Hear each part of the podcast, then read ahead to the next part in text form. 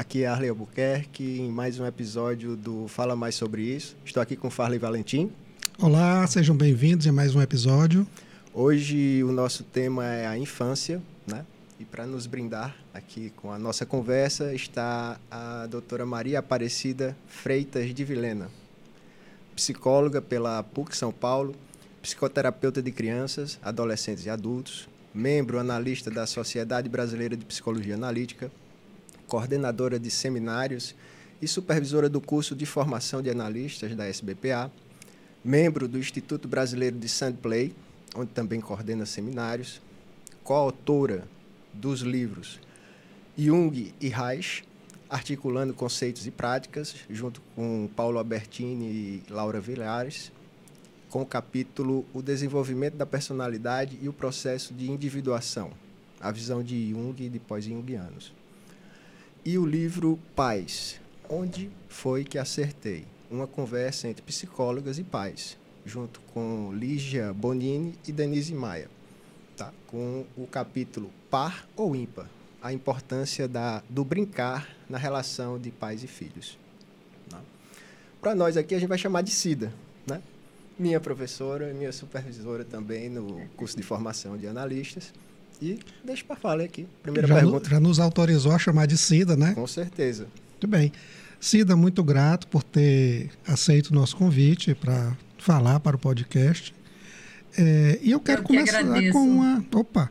E eu quero começar. Eu que agradeço o. o desculpe, agra, quero agra, começar agradecendo o convite. É, é, é, um prazer enorme poder participar desse projeto é, um tema tão relevante que não se esgota, né?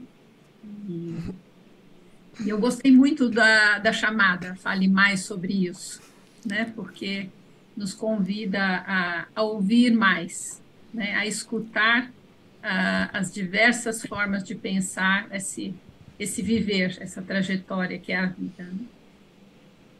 Maravilha. É, então, eu vou começar com uma pergunta com uma certa provocação. Assim, o tema da infância é, nunca foi um tema central para Jung. Assim, nós temos pós-jungianos, como Michael Fordham, que trabalham a ideia da infância. Temos um livro do Eric Neumann sobre a criança, mas nunca foi um tema realmente que Jung tenha trabalhado a fundo. Uh, então, assim, uma, uma, pergunta bem ampla. O que pode, né, o que tem a psicologia junguiana a nos dizer sobre a infância? Muito bem, acho que é uma pergunta desafiadora mesmo, não é? Mas, mas muito central para nós, né, junguianos, e para essa contribuição que a gente quer dar, né, à, à comunidade, aos leigos, enfim, a quem se interessa pelo desenvolvimento da infância. Eu começaria dizendo que uh, Jung deixou muitas sementes, né? A meu ver, é, ele tem uma pérola, né, que é o Conflitos da Alma Infantil, que ele escreveu antes de romper com Freud, e é, a gente se debruça e os seguidores que desenvolveram a, a teoria analítica na infância uh, partem desse, desse texto, e esse e alguns outros. Mas você tem razão, não é? O Jung se debruçou muito sobre a segunda metade da vida e sobrou essa, essa lacuna, né? Mas como se dá a famosa individuação, né? O vir a ser na primeira metade da vida, não é? E, então, nós temos esses dois autores que uh, conheceram Jung diretamente, conviveram com ele, cada um com a sua importância, e é muito interessante você citar os dois, porque eu diria que, segundo Fordham, a criança é um indivíduo desde o período intrauterino. Aliás, como já sinalizou, sinalizaram a Betânia e as séries, não é? Uh, então, ele vai uh, desenvolver essa ideia de que a criança não é uma tábula rasa, ela não é uma página em branco, uh, onde os pais precisam, então, aportar todo o conhecimento, todas as, todos os aprendizados, muito pelo contrário. É? A criança já nasce com uma bagagem enorme, ancestral, e ela sim vai precisar não é, do contato, do intercâmbio emocional com o outro humano para desenvolver todas essas potencialidades que já estão contidas. Essa é ideia central uh, de ambos os autores, mas o que é interessante é que o Fordham enfatiza muito é, a, o movimento e a atividade da criança para construir as relações, para construir o seu desenvolvimento. E o Neumann vai falar muito sobre a influência do inconsciente dos pais, a influência uh, da vida psíquica dos pais sobre o desenvolvimento da criança. Então, acho que nós vamos, ao longo, talvez, da nossa conversa, esbarrar bastante nessas duas uh, leituras, entre outras, né? Que a gente vai citando também aí uh, ao longo da conversa. É, eu achei interessante o tema, essa colocação da vida psíquica dos pais. Quer dizer, como é que essa vida, por exemplo, do pai, da mãe, do casal, enfim, é, pode influenciar. Né? A pessoa que está ouvindo agora, que tem um filho, ou que uma mãe que está gestante vai ter uma criança, como é que essa vida psíquica dos pais pode influenciar nesse desenvolvimento psicológico da criança? Pode influenciar muito, porque a criança ela, ela nasce, né, uh, ainda com uma dependência enorme, né, de um cuidador diferente de todas as espécies. Ela nasce com uma enorme dependência do outro para se desenvolver. E essa, uh, os primeiros anos, acho que a série discorreu bastante sobre é, o primeiro ano de vida, não é a fase do bebê, mas isso persiste ao longo de, de toda a infância. Eu fiz aqui uma divisão, né? Acho que nós vamos falar da infância dos 2 aos 12 anos, mais ou menos. Perfeito. uh, vamos meio que subdividir entre dos 2 aos 6 e dos 7 aos 12, não é? Então, esse período dos 2 aos 6 anos, a criança ainda, não é? Está uh, muito imersa, né? No aprendizado emocional, nessa troca com os cuidadores, com os pais, e então existe uma comunicação inconsciente muito profunda, né? que permite que a criança capte o que se passa naquilo que nem os próprios pais estão percebendo.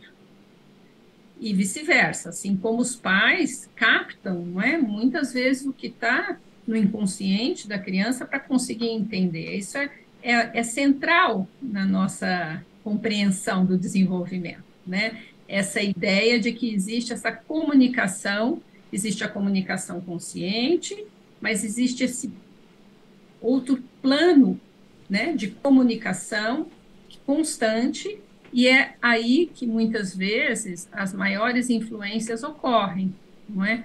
Porque aquilo que os pais já têm mais na sua consciência, aquilo que eles conhecem, uh, é mais fácil de lidar, explicitar, não é? Mas às vezes medos que os pais não identificam, têm dificuldade de perceber, uh, uh, certos impulsos, né?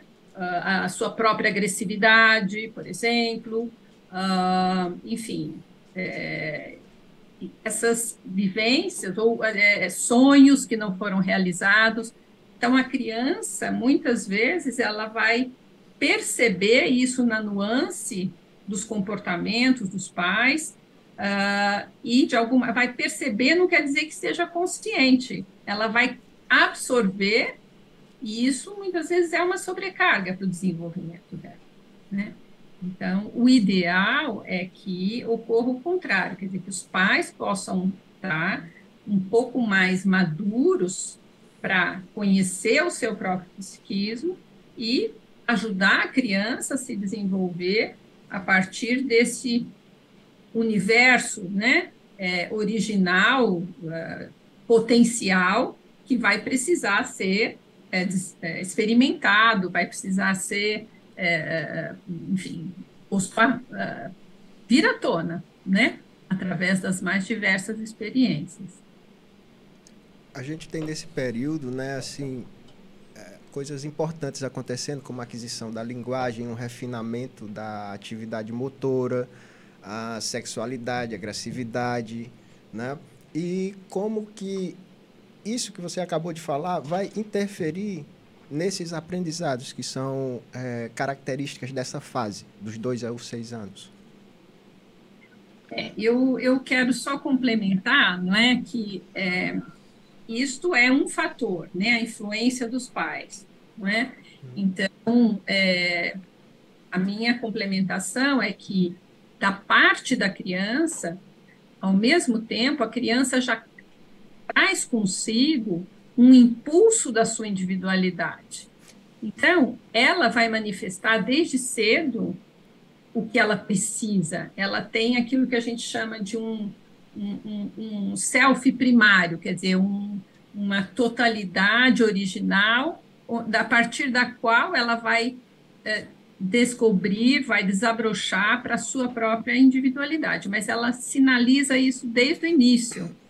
São é, sutis comunicações que cada criança é, faz ao seu ambiente e, e portanto, é, apesar dela captar muito do que vem dos pais, ela também comunica muito do que ela precisa uh, encontrar no ambiente para poder se desenvolver de acordo com essa individualidade. Né?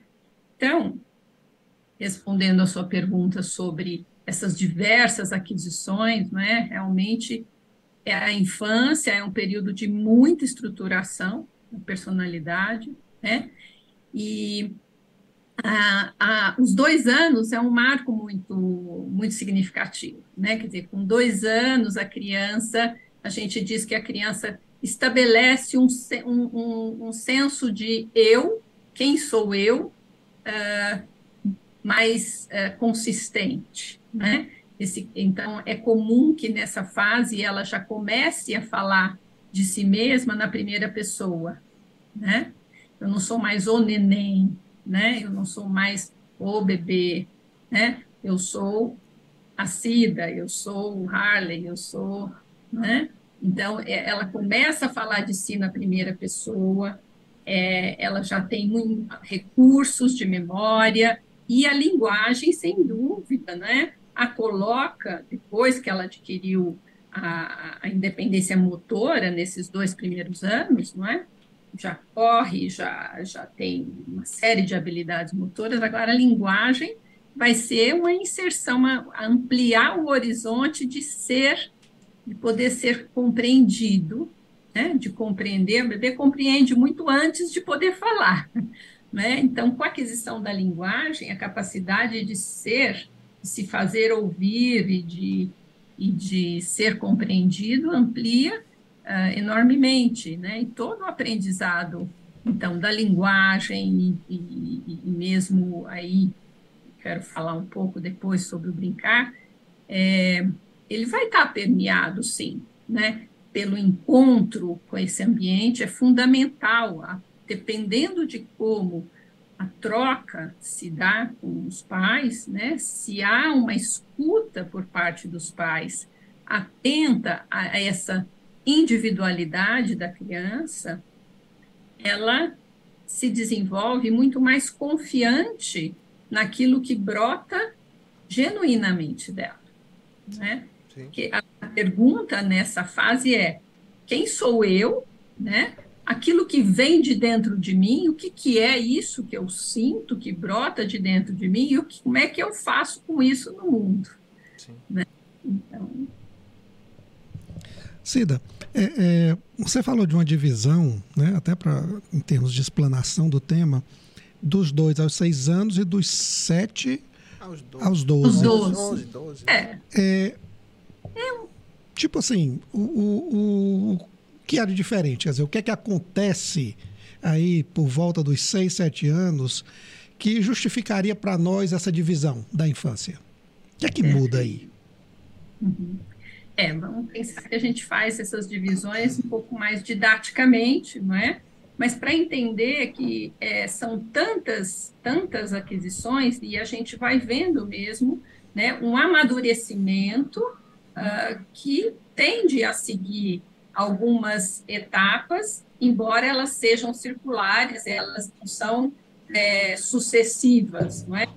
Mas, de fato, é, a criança dos dois aos seis anos, ela está muito regida pelo que a gente poderia chamar aqui o princípio do prazer, né? O princípio do desejo. É uma, é uma explosão, né? De, de criatividade, é uma explosão de imaginação, é uma explosão de experimentação, de ganho de autonomia, não é?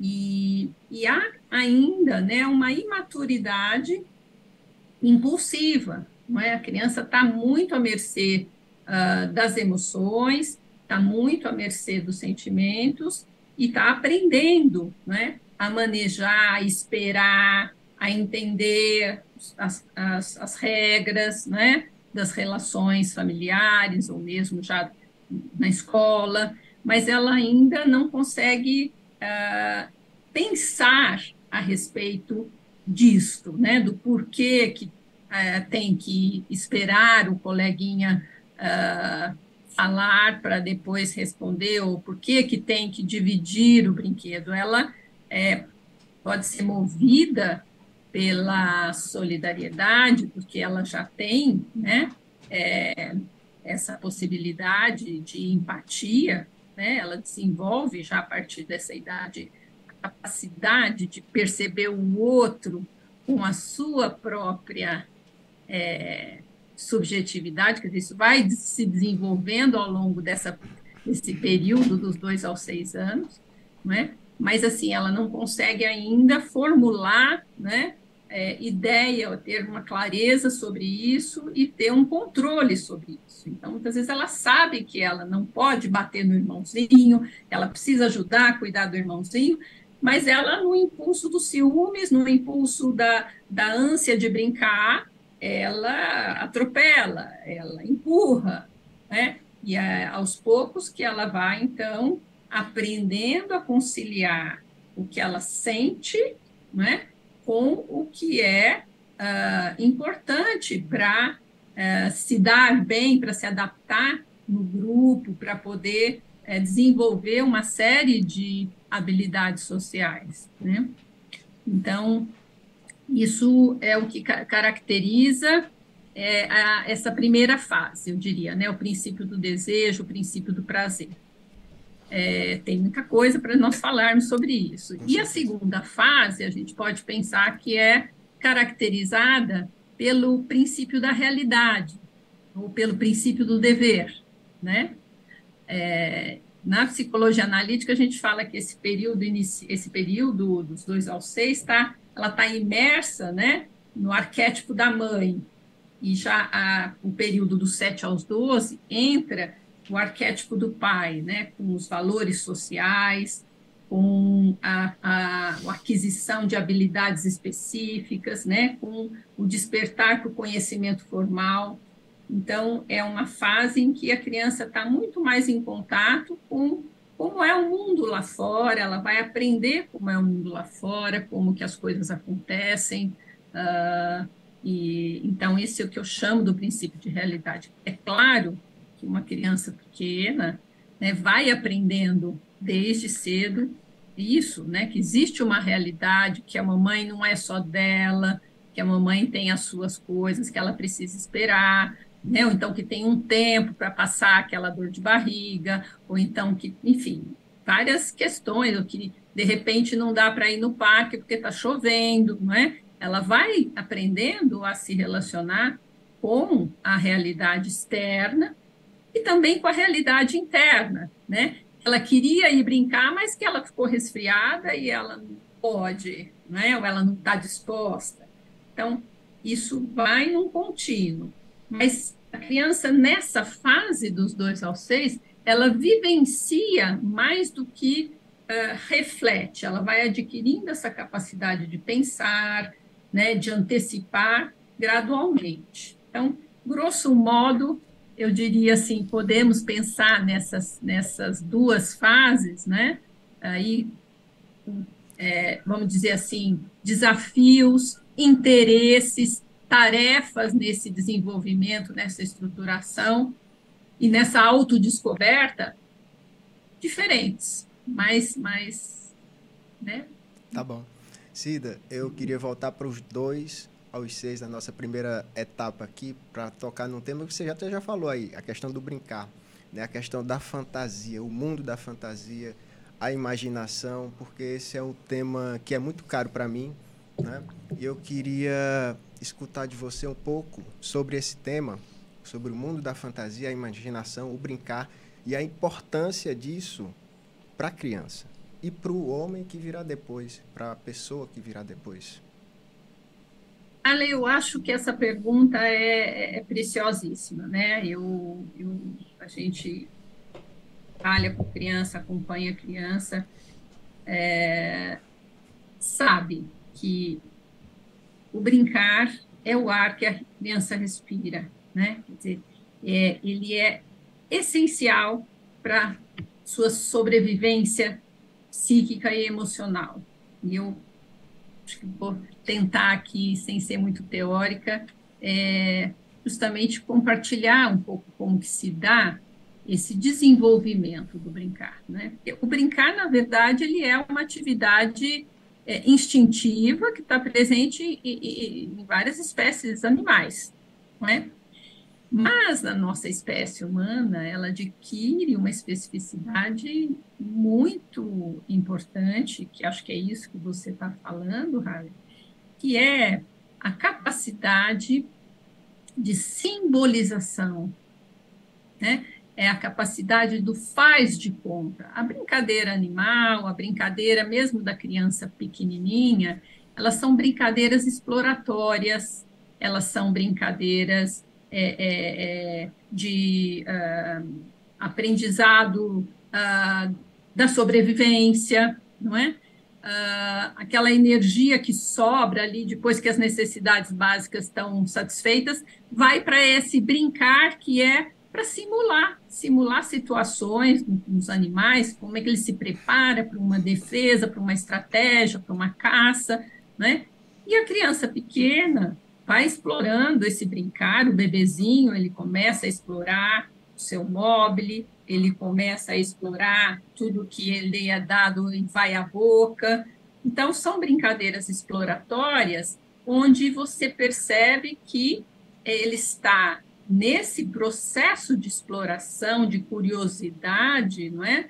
é conhecendo ao mundo e a si mesmo. Ele vai conhecendo os limites do seu corpo, ele vai conhecendo os princípios que regem o outro, um objeto, o outro cuidador que está ali. É muito importante é, que os pais né, entrem nesse universo uh, de jogo lúdico desde, desde a fase de bebê, né? nas brincadeiras vocais, né?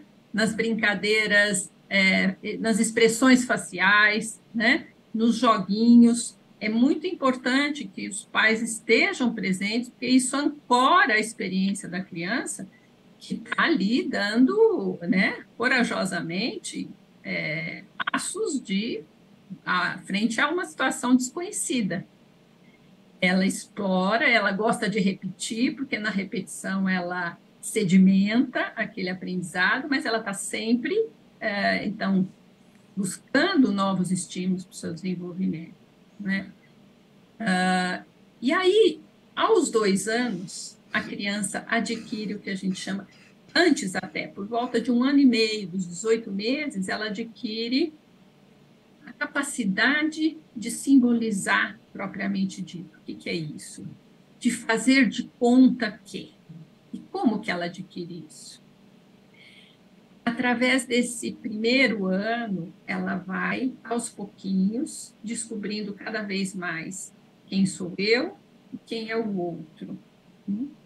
É muito importante isso para desenvolvimento da sua individualidade. E quando ela adquire, então, essa noção né, de que a mãe, o cuidador, é, não é uma parte dela, é um outro ser separado dela, ela sente um vazio, né? Isso é uma, um sentimento de perda. Por isso que aos oito meses, nove meses, a criança tem aquela angústia de separação. Ela já está percebendo que amanhã é um outro. Se a mãe se a mãe ficar ausente por muito tempo, a mãe ou o cuidador, uh, ela entra em angústia porque ela não tem como substituir aquela presença ainda. Uh, então, aos poucos, quando ela vai ganhando um pouquinho mais de autonomia e se ela está sendo é, cuidada e olhada na sua individualidade, os movimentos são reforçados, são legitimados, ela pode comer com a mão, ela pode experimentar caminhar para cá, ela tem a liberdade de ser com os cuidados de proteção, obviamente, não é? Porque liberdade demais gera angústia, ansiedade, porque eu não tenho contorno, e também, é, é, é, vamos dizer, proteção demais gera uma contenção, gera um sufocamento, e a criança né, se sente ali é, pouco uh, à vontade para experimentar e se soltar. Então, quando isso é, é favorecido adequadamente, quer dizer, quando tem esses dois movimentos por parte dos pais, é, a criança vai adquirindo uma confiança no seu ser, e nesse momento que ela conhece a, percebe que a mãe é um outro separado dela, né, ela lança mão do, do conhecido objeto intermediário, que é, tecnicamente é um objeto transicional.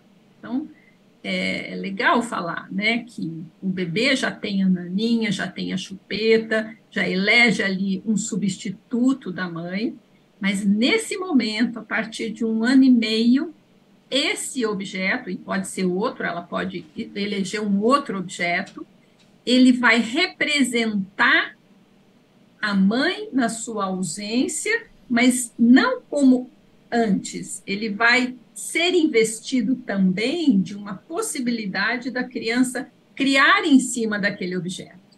Então, ele vai ser, se é uma bonequinha, por exemplo, a boneca, horas vai ser a mamãe, horas vai ser ela. Então, ele representa uma parte de si mesmo que ela pode fazer o que quiser.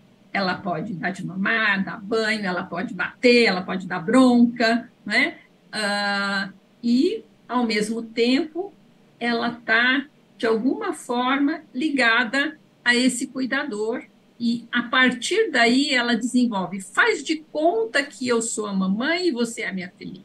Faz de conta que nós vamos ao shopping. Faz de conta que nós vamos fazer compra e aí surge todo o, o, a imaginação que é decorrente dessa capacidade de fantasiar, de atribuir um novo significado para aquela experiência. E isso é a fonte da criatividade ao longo de toda a vida. Cida, é, é, vendo você falar assim, sobre a importância da questão da, da criatividade, do brincar, da fantasia, me veio à cabeça agora uma polêmica que a gente tem hoje, que é bem atual, que é a questão do uso de telas com criança. Né? Eu a, a, até recentemente vi num, num, numa pequena postagem de, de internet uma criança, né, criança de talvez alguns meses, brincando no tapete com vários objetos. Ela brincava, atendia o, o, o chamado da mãe, uh, mexia nos objetos, pequenos brinquedinhos né, que estavam com ela. Mais uma vez que se ligou à televisão, a atenção dela ficou totalmente voltada para a tela. E a gente sabe que cada, é cada vez mais comuns, comum os pais se utilizarem de, de celulares, chega num canto, dá o celular para a criança e a criança fica ali com, com, com aquele celular. Uh, e a gente vê que ela não interage mais com o meio ambiente.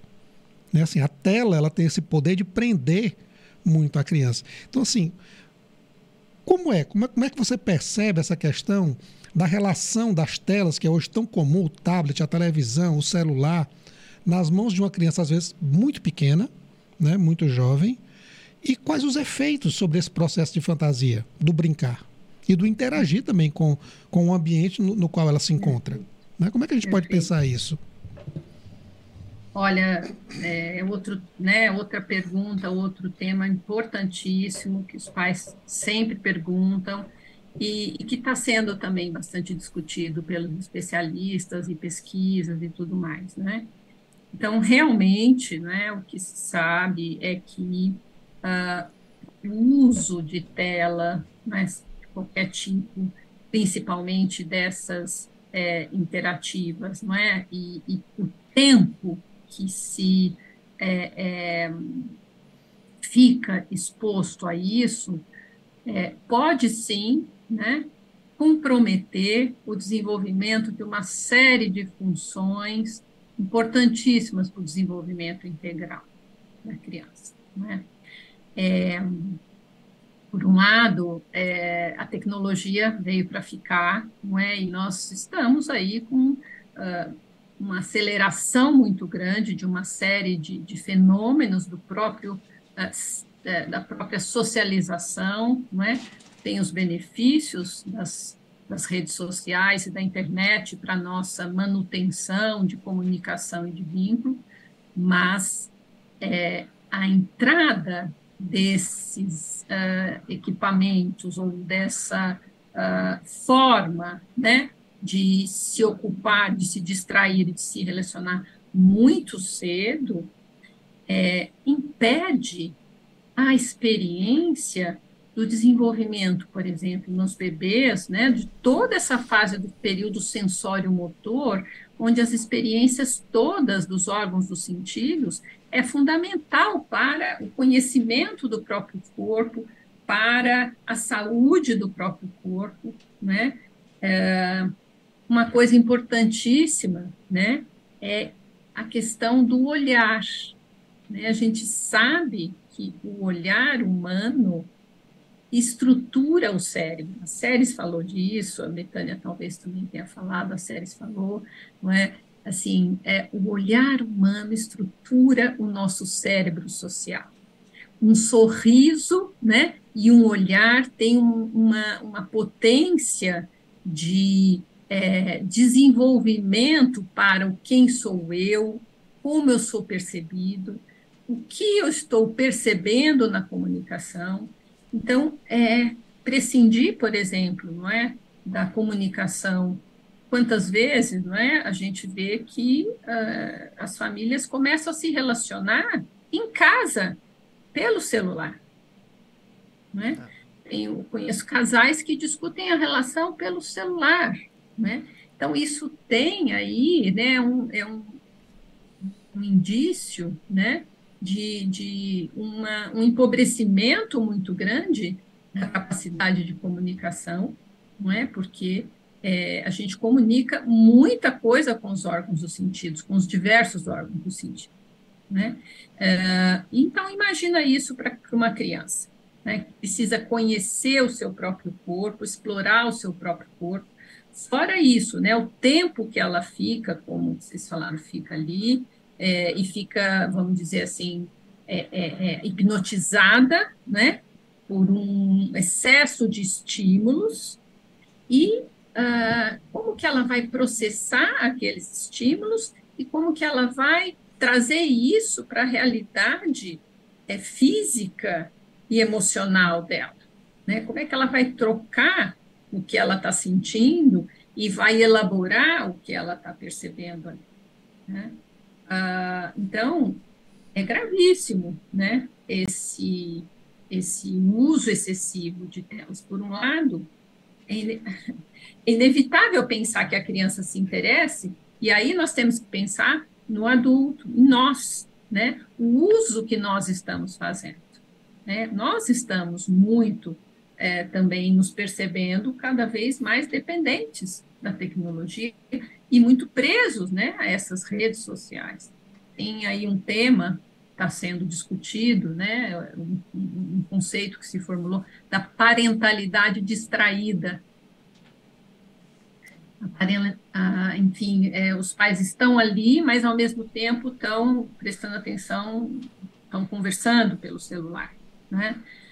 Estão uh, resolvendo coisas ou estão, enfim, tão, é, é, isso compromete principalmente para a criança pequena, a qualidade do estar com. Porque a criança se sente muito importante em função da quantidade da qualidade de atenção que ela recebe, mais da qualidade do que da quantidade, né? Os, é, os, pais, às vezes, estão ali, mas estão o tempo todo. Às vezes a gente vê as mães no período da amamentação, né, dando peito, mas ali direto. Quer dizer que a mãe não precise de um, né, principalmente nessa fase tão, tão difícil do puerpério e, e, e da amamentação, elas precisam de um respiro, de ter a vida própria, mas eu me refiro a esse hábito né, de estar o tempo todo com isso, e perde a riqueza dessa troca que se dá no olhar, né? Então, isso vale para o bebê, isso vale para a criança maior, isso vale para a refeição na hora do almoço, não é? Isso vale para a ida ao restaurante, isso vale para a hora que os pais chegam e ainda estão resolvendo coisas, ao invés de sentar e poder brincar por meia hora que seja com a criança, está presente ali, né? Isso estrutura a autoconfiança, a autoestima. Eu sou importante e eu tenho aqui uma troca onde é, eu aprendo coisas e ensino coisas. Tá? É, não sei se eu respondi aí a, a, tua pergunta. São, sim, são sim, sim. Dobramentos aí, né? Então, acho que o que a gente vê é isso. Não dá para evitar, né? Então, a criança vê os pais, ela vai automaticamente querer fazer parte desse universo. Então, os pais precisam também se educar, e às vezes os filhos acabam sendo um espelho para a gente falar: opa, peraí, eu também preciso mudar isso aqui, e eu vou introduzir né, essas, essas outras possibilidades de estar junto, né, de desenvolver, de ter prazer, de. Né, então... Eu, eu, esse é um tema também bastante interessante. Eu acho que até, até na nossa conversa anterior a gente tinha falado já um pouco dele, porque é, eu acredito que. Eu vou lhe dar um, uma reflexão minha para ver uhum. o que é que você acha. É, eu acredito que para essa idade e para muitas outras coisas da vida existe uma coisa assim, um, uma linha que vai da inocência que se chega à experiência. Eu acho que isso é um caminho saudável, né? Ou seja, e esse movimento que a gente está tendo hoje em dia com essas telas, com essa, assim, é, eu vou lhe contar o que eu vi. Uma certa vez eu estava no shopping, tinha um menino no carrinho com um tablet e um celular e comendo e alguém enfiando comida na boca dele. Sabe? E eu fiquei olhando aquela cena e disse, como é que isso está funcionando? Assim, eu, eu, não dá nem para ele ver tudo que tem na frente dele. Né? E me veio uma reflexão de que esse mundo virtual né, antecipa uma experiência que não foi gerada pela inocência. É, é bem meio filosófico, mas assim, eu queria te escutar a respeito disso e saber o que é que isso, assim, eu acho que a gente nem sabe, porque a gente vai ter que esperar essa geração crescer. A gente, alguns sintomas a gente está recebendo no consultório já, mas eu acho que alguns outros só quando essas, essas crianças virarem adultos, né? E eu queria te escutar a respeito disso. É como se, resumindo, você falou do objeto transicional, se o mundo virtual pode ser um objeto transicional e qual o que é que isso vai caracterizar nessa pessoa. Pois é. Ah, para que o, o para que seja um objeto transicional, né, é importante que é, ele tenha uma qualidade ah, de criação. É importante que você possa criar em cima desse objeto e que esse objeto, de certa forma, represente uma ligação ah, com o outro. Então, muitas vezes, ele pode servir, e aí é a parte boa, né? por exemplo, com os avós, né? É, que às vezes estão distantes, que às vezes estão impossibilitados de visitar, né? Então, a conversa pela internet ou um joguinho que se pode jogar, né? Uh, online com os avós, é uma forma de estar junto, é uma forma de socializar, né? E a partir daquilo ali se inventa, né? Porque a criança, muitas vezes, eu vejo aqui no consultório, eu tenho alguns jogos, além de, de trabalhar com o Sunplay, eu e desenhos, eu tenho alguns jogos desses de tabuleiros, e quantas vezes as crianças falam, vamos fazer diferente, não é? Vamos estabelecer uma outra regra, vamos fazer isso aqui assim, assado. Então, assim, esse é né, o espaço intermediário e o espaço da, da, da imaginação e da criatividade. Então, é, algumas vezes, é, a tela pode sim ser, né, ou jogos podem ser, mas via de regra, né, o que a gente vê muito é isso, as crianças, é, ou algumas ou muitas crianças preferindo muitas vezes ficar nos videogames, não é? do que sair para ir no parque, para correr, para jogar bola. Então, é, essa diminuição do contato com a natureza, né, que é uma perda enorme, né, uh, e, e aí, uh, enfim, uh, a possibilidade, não é, de sugerir, sim, é, uma dificuldade de conhecer o outro, de experimentar limites do outro, experimentar o corpo do outro, não é? Uh, e essa questão da perda da inocência que você então né, se referiu, Harley, né?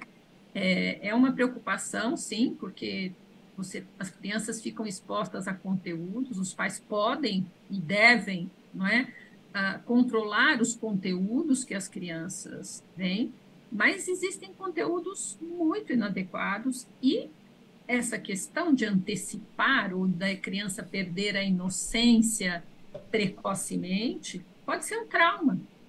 Pode ser um trauma. Eu lembro de uma de uma paciente, adolescente, estava no começo da, da descoberta amorosa e, e, e, né, do desejo erótico, mas ela me disse, olha, não é muito fácil isso, não. Né? Eu disse, é, por quê? Não é? Ela disse, olha, eu, quando eu era criança, eu vi uns vídeos e me deu muito nojo. E depois ela complementou, é, se eu fosse você, olha, você que trabalha com criança, eu, eu falava para os pais não deixarem as crianças ficarem vendo tudo aí sozinhas. Então, ela né, relata o impacto que ela teve frente, provavelmente, a algum vídeo uh, uh, pornográfico, erótico, que teve uma, uma, uma, um impacto muito grande no psiquismo dela. É, sim, importante entender que isso não acontece só via tecnologia. Né? Muitas vezes as crianças são indevidamente expostas, né, ou são sobrecarregadas, né, com conteúdos, então se informa, essa, essa perda da inocência pode acontecer nas conversas, pode acontecer no acesso à, à, à televisão, ao que está nos outdoors, a, a, a, às vezes até há um equívoco dos pais, né?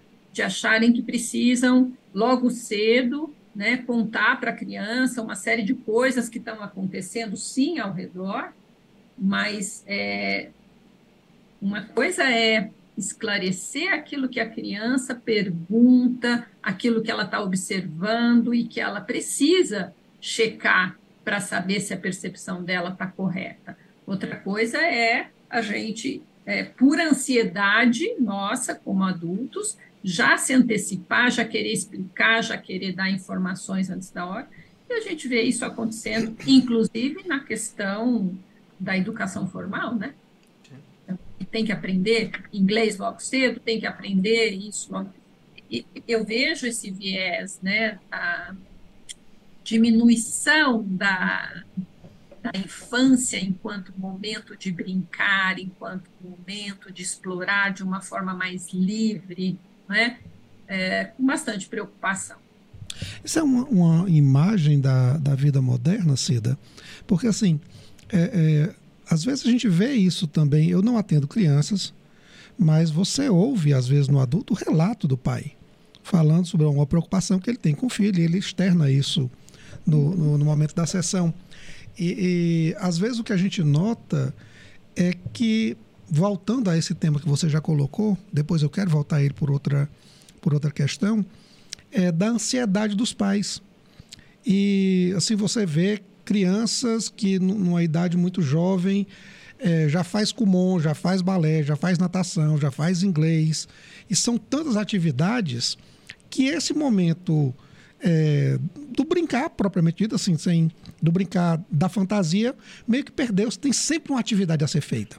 Eu me lembro, eh, isso já faz muitos anos, eu li uma reportagem de revista, mas interessantíssimo porque citava o caso de uma menina que ela trocava de roupa entre uma atividade e outra, saía do inglês e ia para o balé. Ela trocava de roupa no carro, porque não dava tempo de chegar lá, digamos assim, no local e ainda ir trocar de roupa, porque era tudo com a hora contada.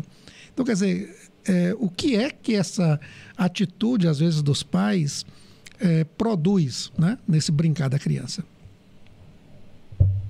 Pois é, eu acho que produz né, uh, valores uh, da, do universo adulto, atropela o desenvolvimento natural da criança, atropela, atropela o ritmo da criança.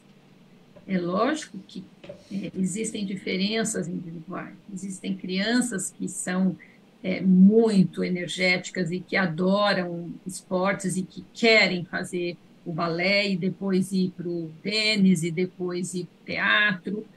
E, e, isso você vai observando, né? Quer dizer, essa, essa observação do que brota espontaneamente da criança, ou mesmo que seja você que propõe, ah, você tem interesse em fazer, ver como que a criança responde à sua pergunta ou, a, ou aquilo que você está apresentando num primeiro momento, de repente, sim, você oferece uma aula de música e aquilo vai de encontro a uma predisposição, a uma habilidade, a um talento, e, e é muito importante que ela possa encontrar, não é? esse ambiente para desenvolver aquela característica, aquela habilidade dela. Mas muitas vezes o que a gente vê é essa, esse excesso de atividades precoces movidas pela, pelos valores, né? Uh, da sociedade moderna, de que quanto mais habilidades ou mais cedo você entrar no, no, mercado competitivo, mais chance de sucesso. Então, movido muito pela competitividade, né? mais do que pela cooperação, pela solidariedade, né? movido muito por um padrão né? mais coletivo de sucesso, ao invés de entender que a, é, o sucesso e a felicidade ou a autorrealização é única cada um. Então, tem crianças que uh, vão rejeitar muito aprender inglês desde cedo, aquilo não vai fazer sentido nenhum, e mais lá para frente, elas vão dar conta disso a hora que for necessário. Né? É, a criança, ela demonstra a curiosidade e o perfil dela, ela tem esse impulso para o conhecimento de acordo com as características dela. Claro que nós temos, é, a gente não pode ter uma escola para cada criança, não pode ter um ritmo para cada criança, mas a gente precisa procurar aquelas que se adequam mais. Então, eu, eu acho que, que é, se trata, né? Isso, a sua pergunta se trata disso, da gente é, pensar numa adultização precoce, né? Que nós estamos no encurtamento da infância por diversas razões, né? É, e que traz prejuízos justamente para a estruturação do seu eu mais genuíno, porque é no brincar e na liberdade que eu posso expressar o que brota de mim, que é diferente do que brota no meu irmão, do que brota no meu coleguinha. Né? Então, a gente corre o risco de, de, disso, que a gente vê tanto, né? de, de desenvolvermos pessoas padronizadas, formatadas, mas que lá pelas tantas vão desenvolver uma depressão, vão desenvolver quadros, sintomas de ansiedade, enfim. É isso, que... É, essa frase que você usou de que a, a idade adulta está atropelando a infância é, é, fantástica porque ela faz isso, né? Nesse, último momento aí você comentou, ela faz isso inclusive na patologização. a gente vê muitas doenças de adultos que hoje são encontradas em criança. As crianças estão adoecendo de doenças que antes pertenciam à idade adulta. Quando uma coisa que era diversão, jogar bola, não é mais diversão. É, é uma obrigação que a criança tem que fazer, né? Tudo virou obrigações. As coisas viraram obrigações. A brincadeira virou obrigação. Né? É, as brincadeiras ficam estruturadas desde muito cedo, não tem esse espaço para experimentar no seu ritmo. Pois é, e, e, se tem uma mensagem que eu acho que, que a gente pode tirar desse episódio de hoje também, é, é essa, da, da, brincadeira, né? Porque já dizia Schirrer que o homem só é totalmente humano quando brinca, né? Então, Exato. ou seja, se o que é que a gente está fazendo aqui? A gente está brincando de psicologia, só que dentro de outro contexto porque a gente está fazendo o que a gente gosta, a gente está fazendo o que a gente ama, né? E que talvez essa seja uma das mensagens que a gente possa deixar para as pessoas que nos escutam, é que valorizem a brincadeira das crianças, né? E pegando esse gancho, Ali, né, que eu acho para nós junguianos é, é, é, é, é precioso, né, é esse negar a criança, né, é, a criança e a sua própria infância, decorre do quanto nós também é, reprimimos a criança eterna que tem dentro de nós, né? Porque existe a infância enquanto um período do ciclo de vida, do desenvolvimento humano, mas existe a essência do ser criança que nós carregamos ao longo de toda a vida e, e assim, é, carregamos ou deveríamos carregar e cultivar, né? porque é a fonte da renovação. É. é. a fonte da renovação. É a capacidade, isso, de manter esse olhar espontâneo, esse olhar aberto, curioso, não é? Esse olhar criativo, né, para o mundo, que é útil em todas as fases da vida, em todas as relações antes da gente. Nós estamos doentes mesmo enquanto né, sociedade, no sentido de que é, achamos que é, ser criança é, é, é, ser infantil, é regressivo, é, é, é coisa menor, né? É, é, aquele velho embate que foi tão bem colocado pelo Saint-Exupéry, né? Assim, é um, uma jiboia que engoliu um elefante ou é um chapéu? Parece que o adulto quer dizer para a criança cedo demais que aquilo ali é um chapéu e não uma jiboia que engoliu um elefante. Seja, quer matar um pouco a fantasia. E aí você falando assim, é inevitável a gente pensar, uh, voltar de novo ao, ao, tema, o quanto é, a atitude dos pais importa nesse momento. Né, em relação a esse cuidar da criança em relação a estar aberto e acompanhar esse processo de, do brincar, da fantasia da criança. E aí, enquanto a gente conversava aqui, me veio à cabeça uma pergunta em relação a isso. Veja, uh, de certa forma nós tocamos isso lá no início, mas vê, como é que fica aquela imagem, por exemplo, que a gente vê também vez por outra, que está muito bem colocada, por exemplo, naquele filme Cisne Negro, é, dos pais que parece que não viveram ou foram frustrados na própria vida e esperam se realizar agora nos filhos. Esperam viver a vida não vivida nos filhos. Né? No, no, no filme O Cisne Negro, bem conhecido, acho que todos devem ter assistido, é, nós vemos uma mãe, né, que é uma, foi uma bailarina, mas não foi uma bailarina de sucesso, e tenta agora cuidar da vida da filha para que ela se torne uma grande, uma grande bailarina, mas a gente nota o quanto aquilo se tornou altamente opressivo né? uh, para a filha, não deixando, inclusive, que a filha se desenvolva sexualmente, socialmente e tudo mais. É, então, quer dizer, como é que fica isso? Como é que a gente pode pensar esses pais que, por terem uma vida, entre aspas, não vivida em muitos pontos, por terem sido frustrados em muitos pontos, buscam agora realizar a si mesmos nos filhos?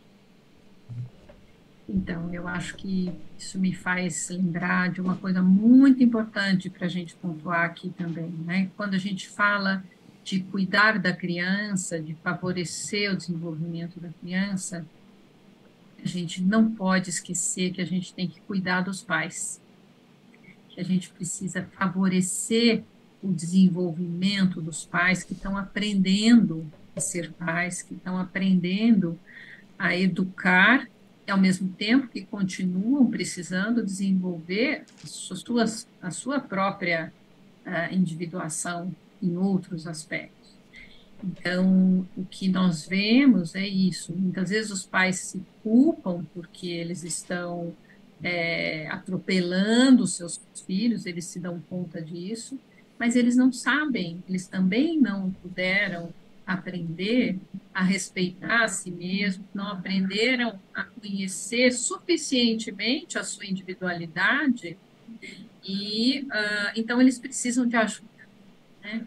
Então, quando a gente olha para a criança, a criança vive nesse sistema né, familiar, os cuidadores, a gente precisa olhar para a criança como fazendo parte de um sistema, não é?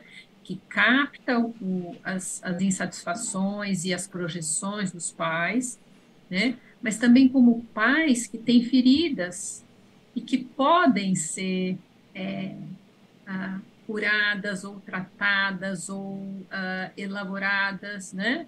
Ou isso é, é, é processada, né?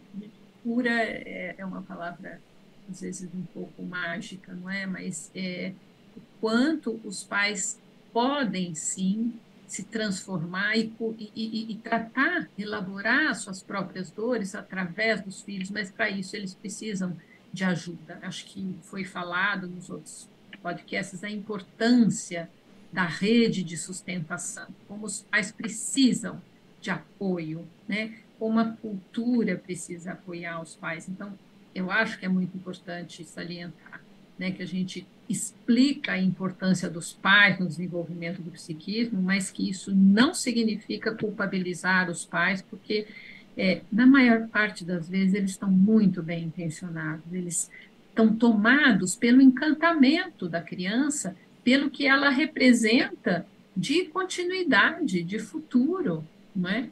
Mas sim, eles se misturam, uma parte disso é inevitável, mas essas uh, projeções maciças, como no caso do filme Cisne Negro, que a gente vê na vida, é, implicam isso, né, em pessoas que foram provavelmente muito machucadas, trouxeram bagagens mais comprometidas de estrutura psíquica e, portanto, precisam muito também de ajuda. Então, a gente precisa olhar o desenvolvimento como um sistema. A criança ensina os pais, os pais ensinam criança, né? Ou a criança ensina os adultos. Eu aprendo muito com as crianças, né? Frases do tipo: Cida, essa sua ideia não foi uma boa ideia.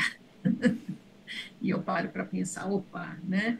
É, ou então, Cida, é, você é uma adulta, né? Você tem que entender o que eu estou falando. Né? As crianças sinalizam, né? As crianças demonstram. E aí eu acho que elas demonstram quando são capazes, né? verbalizando dessa forma, mas elas demonstram muito através dos gestos, dos comportamentos, através do corpo. O corpo é um, um outro, um outro, uh, vamos dizer assim, aspecto, não é, da nossa existência, da nossa constituição, que sofreu uma, uma decisão, né? Nós de alguma forma separamos corpo e mente como se fossem duas coisas opostas e tendemos a achar que aquilo que é instintivo é, deve ser superado ou deve ser civilizado de alguma forma e uh, o que é psíquico tem que ser o mais elevado. Isso é uma parte, não é? Sim, nós temos que transformar o, um ódio, uma violência, um, um impulso de destruição em alguma coisa é, que faça sentido, não é? que, que transforme para a continuidade, para a construtividade. Até para aproveitar o que você estava falando antes, é da, do brincar, que é desse brincar que vai surgir o aprendizado de valores. E dessas relações que você estava falando ainda há pouco, dos pais, das atitudes dos pais ou dos cuidadores que estão com aquelas crianças, né? com, a, com a criança em si, que vai, nessa fase, brotar a semente dos valores desse indivíduo. Né? Eu acho que isso é um, um ponto também que a gente podia falar um pouco, até porque é, é, é, é um ponto que merece discussão. A gente rever os nossos valores e até quais são os valores que a gente está vivendo na nossa contemporaneidade aqui hoje. É, e eu acho que aí vale pensar, né, nos valores que a gente desenvolve desde cedo, né, no bebê, na criança pequena, a gente está desenvolvendo valores, né? Respeito, por exemplo, ao outro é desde cedo, desde sempre. É, e isso significa respeitar o ritmo, respeitar as preferências, respeitar é, a espontaneidade, uh, a empatia, né? a capacidade de me colocar no lugar da criança, entender o que ela está sentindo e, a partir dali, ajudá-la a transformar aquele sentimento em alguma coisa compreensível, em alguma coisa é, é, com algum significado mais amplo para ela, né? Então, o valor da empatia, o valor, é, é, mesmo o valor, então, do respeito pelo outro, né? Mesmo, por exemplo, o valor da justiça, que vai adquirir, a partir dos sete anos, uma outra, um outro corpo, mas justiça, por exemplo, a criança está aprendendo desde cedo na forma como a família lida né, com os seus membros, com os filhos, com os funcionários, com uh, as pessoas na rua. As crianças veem como os pais uh, uh, se comportam em relação a isso. Então, eles estão absorvendo. O que a gente fala é que geralmente isso, mas os valores centrais né, dessa primeira fase, é, que estão mais gritantes, são esses, né? O valor do afeto, o valor do sentimento, o valor do respeito pelo que o outro sente, o valor da solidariedade, né, da cooperação. Então, você já ensina a criança nesse primeiro momento a importância de esperar, a importância de ouvir, não é? Agora, o que acontece, não sei se você estava se referindo aos valores mais sociais da coletividade. Pois é, essa coisa que a gente vê né? assim, alguma coisa que alguma coisa se perdeu. Isso. Então, esses valores, né, justamente de solidariedade, de generosidade, de altruísmo, uh, de colaboração, né, uh, de senso de comunidade, como que no fundo é isso, são valores que a gente vê que estão mais preservados nas, nas, nas culturas dos povos originários, né? Uh, e que nós, com o nosso individualismo, né, fomos cada vez mais nos distanciando, que gera inúmeras, uh, inúmeros sofrimentos, né? Isolamento, né? Desumanização, né? uh, entre várias coisas. Então, é nesta fase isso que é legal. Então, assim, o que acontece? A criança adquiriu essa capacidade de simbolizar, ela, dos dois aos seis, é o mundo do faz de conta, ela vai passar pelas, pelo interesse pelos heróis, os contos de fada, ela vai aprender o bem e o mal, ela vai se identificar sempre, não é?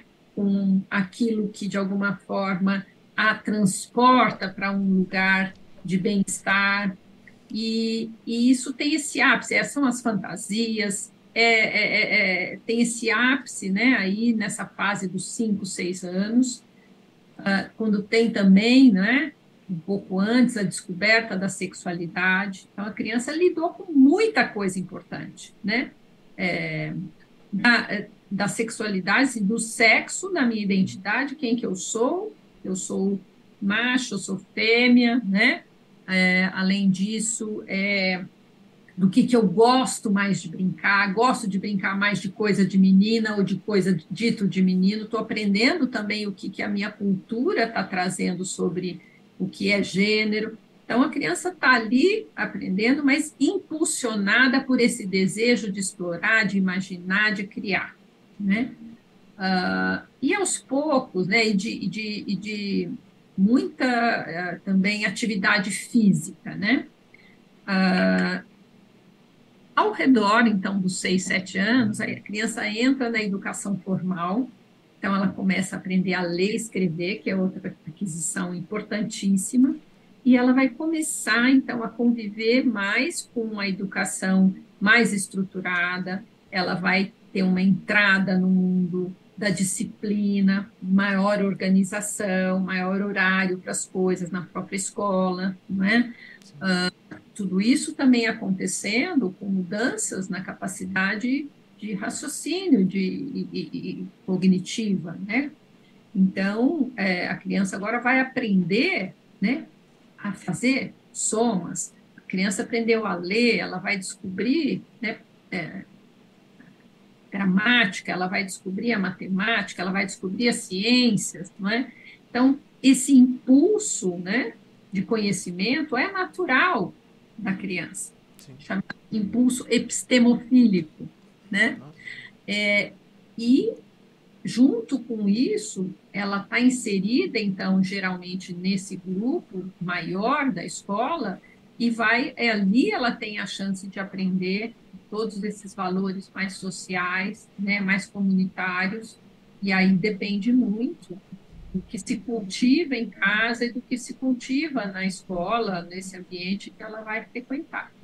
Eu acho que nós temos que pensar muito no que nós estamos oferecendo. Né? A gente quer treinar crianças muito capazes individualmente, habilitadas individualmente, muitas vezes em detrimento de experiências grupais, de experiências emocionais, de possibilidade de troca de sentimentos, de aprender a lidar né, com o que é ser humano e viver em sociedade.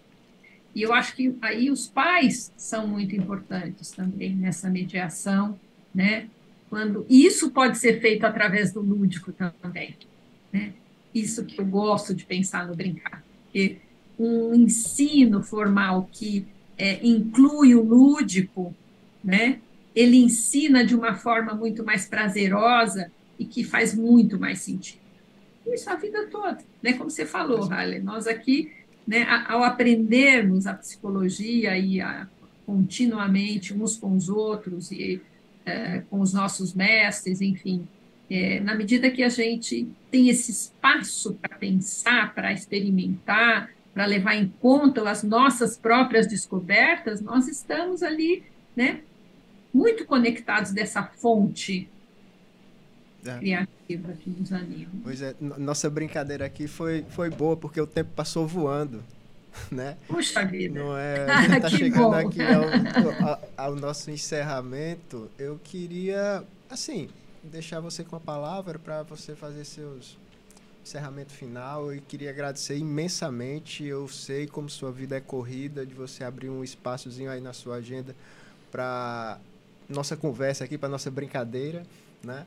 E a palavra está com você para fazer seu, seu, pois, muito obrigada. Assim, para mim também passou é, passou rápido e, e, foi muito gostoso através né, dessa troca, dessa conversa. É, e eu acho que é isso, né? São muitas questões, mas se eu tiver que deixar alguma coisa mais é, resumida, mais sintética, é isso, que a gente possa escutar mais a criança, que a gente possa observar né, o ser que se manifesta na criança ao longo de toda a sua infância, não é?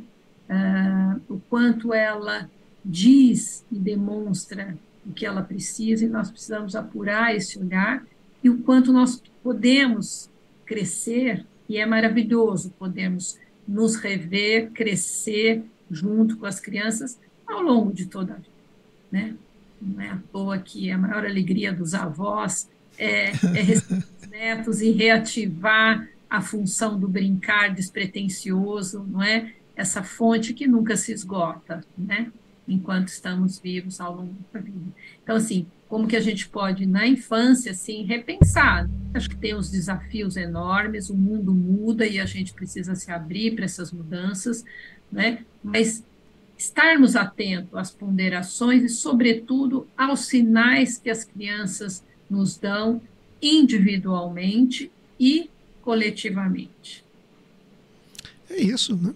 Agradecer, Cida, por ter aceitado o nosso convite. acho que foi uma conversa maravilhosa, muito rica, assim, muito rica de informações, que com certeza vai agradar aí quem puder nos ouvir depois. Pois é. Fantástico. E tem uma coisa até que eu me esqueci nos outros episódios, assim, isso vai estar no YouTube, as pessoas podem comentar a respeito da entrevista, fazerem perguntas, isso na medida do possível a gente vai respondendo também. Sim. É, deixar opiniões, assim, sugestões também. Sugestões, né? lógico. Sobre o que a gente está falando aqui, o que a gente está discutindo e é isso, né? É isso. Deixo aí à disposição meu e-mail, sim, sim. Pode deixar. Terra. Não, diga, diga novamente. Diga novamente. cidavilena.terra.com.br. Né? Pronto. Tá bom. Continuar, esclarecer, sugerir. Tem dois filmes sensacionais, se der tempo ainda de falar, que eu gosto ah. muito sobre. É, chama O Território do Brincar e Tarja Branca. Né? É, é, o Território do Brincar é da é, Renata Meirelles e a Tarja Branca é Cacau Rodin e Stella Renner. Né? É maravilhoso, tem artistas, tem é, educadores, tem, enfim, cineastas, é, tentando resgatar né, é, a, o, o, ser brincante né, como fundamental e, e para a gente pensar muita coisa aí na nossa cultura. Pois é. é fica aí, então, duas sugestões de filmes, né, para quem se interessar pelo tema. Né? Muito grato, Cida. Obrigada mais tá. uma vez. E uh, sucesso, tenho certeza que cada episódio vai trazer muita contribuição aí. Um prazer participar. Obrigado, professor. Obrigado. Um abraço.